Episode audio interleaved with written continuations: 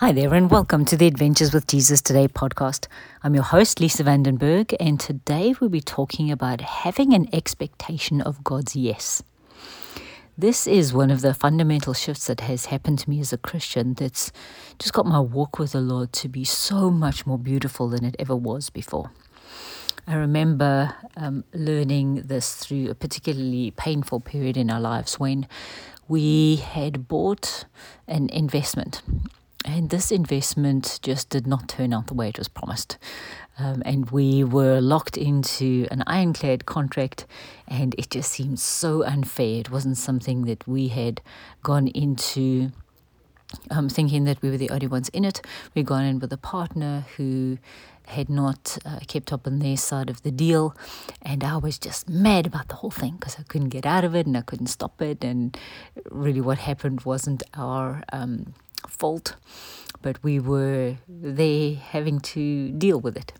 And so I remember walking around my sitting room one morning early in my quiet time going, Lord, I don't know what to do about this thing. I've tried to sell it, I've tried to rent it, I've tried to try to do so many different things, but I just can't seem to get out of it.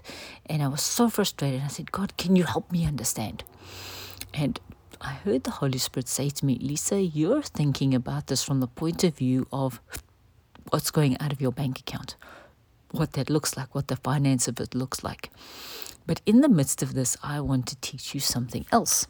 And I said, Oh, Lord, how interesting. Okay, what do you want to teach me?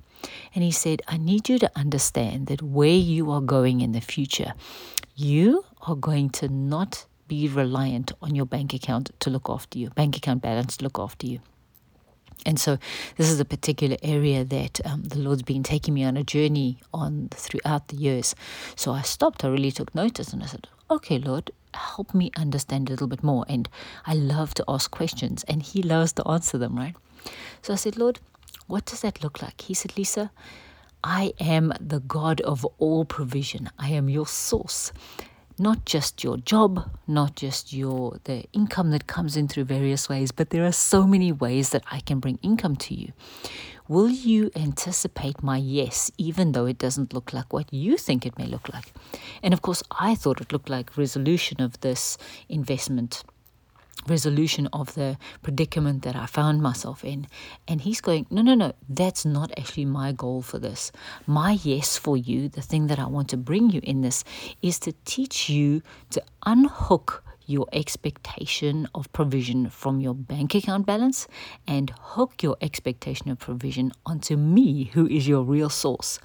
And when I understood that God's intention was kind towards me, that this is what He wanted me to understand and to get, that He was really looking at this from a much bigger perspective than I was, my heart got filled with peace. And I went, oh, okay, Lord, I want to learn this lesson. And so the verse that so stood out to me and meant so much to me during the season was 1 John 5 14 to 15. And it says, This is the confidence we have in approaching God, that if we ask anything according to his will, he hears us. And if we know that he hears us, whatever we ask, we know that we have what we asked of him. And so I really went back to going, Oh, Lord, what is your will in this situation? I'm, I'm expecting your yes because you say that's what we get. But I no longer want to tie you into that yes looking the way I think it should look. And as I did this, as I went on this journey uh, with God of understanding what His yes looks like and actually expecting His yes in circumstances, even though I don't see a resolution of them, I now get to go, oh, maybe I'm expecting it to be solved in a way I think and not the way God thinks. And so the, the three lessons that I learned out of this was number one, that God's ways really are higher than mine and his thoughts are higher than mine. That I can think a resolution to something or um, a relationship coming together looks a certain way, or a plan coming together, or a situation being solved. And God's going, No, no, no. Lisa, you can only think to a small degree. I can think much higher than that. So I'm like, okay, Lord, thank you. I'm not going to only rely on my own small thoughts, but I'm going to rely on your bigger ones. The second second point that I learned from this is he's in this for the long haul, not just the immediate gratification. You know, we can feel a pain and go, "Oh, I want this pain healed right now." Um, or we can be in trouble in a relationship and go, God, I need your help and I need it fixed right now. Or we can look at a financial situation and go, God, I want you to resolve this financial situation. And, and we think it should happen right now. But God really is in this for the longer haul and not for the immediate gratification.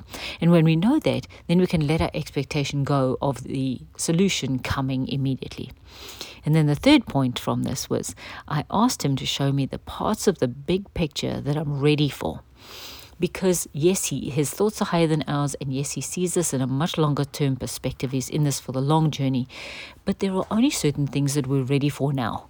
Things that he's ready to show us and things that we're ready to receive because he'll unpack things as we go. Because we know, for instance, when we learn to drive a car, we need to learn the theory first and then we need to start practicing. And we practice and we practice and we practice until we do our exam and then we're able to go out on the road. And even then, we need to drive with somebody after a certain period of time. Then we get to drive alone. So everything is a process of learning in our lives.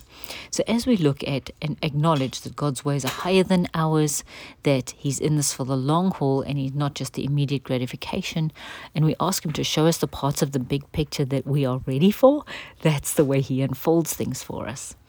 And not long after this, I heard a beautiful phrase that I have held onto for many years. And I've said, Lord, instead of me asking you to give me a million dollars, I'm going to ask you to help me to be the kind of person who can steward a million dollars you know, to the point where I see things and experience things from his perspective so much that I no longer need to have that immediate gratification of a situation being solved, but get to go to him and go, Lord, I'm expecting your yes in this. I'm expecting your goodness. I'm expecting the way you will see things and solve things for me way more than I could ever think of. So I want to encourage you with that today that God's promises to us are always that He's for us, He's on our side, He's working stuff out for our good. And we can expect His yes, but it very often looks very different to what we think. The yes is there nonetheless. So, this is the adventure that Jesus is inviting you on today. Will you accept?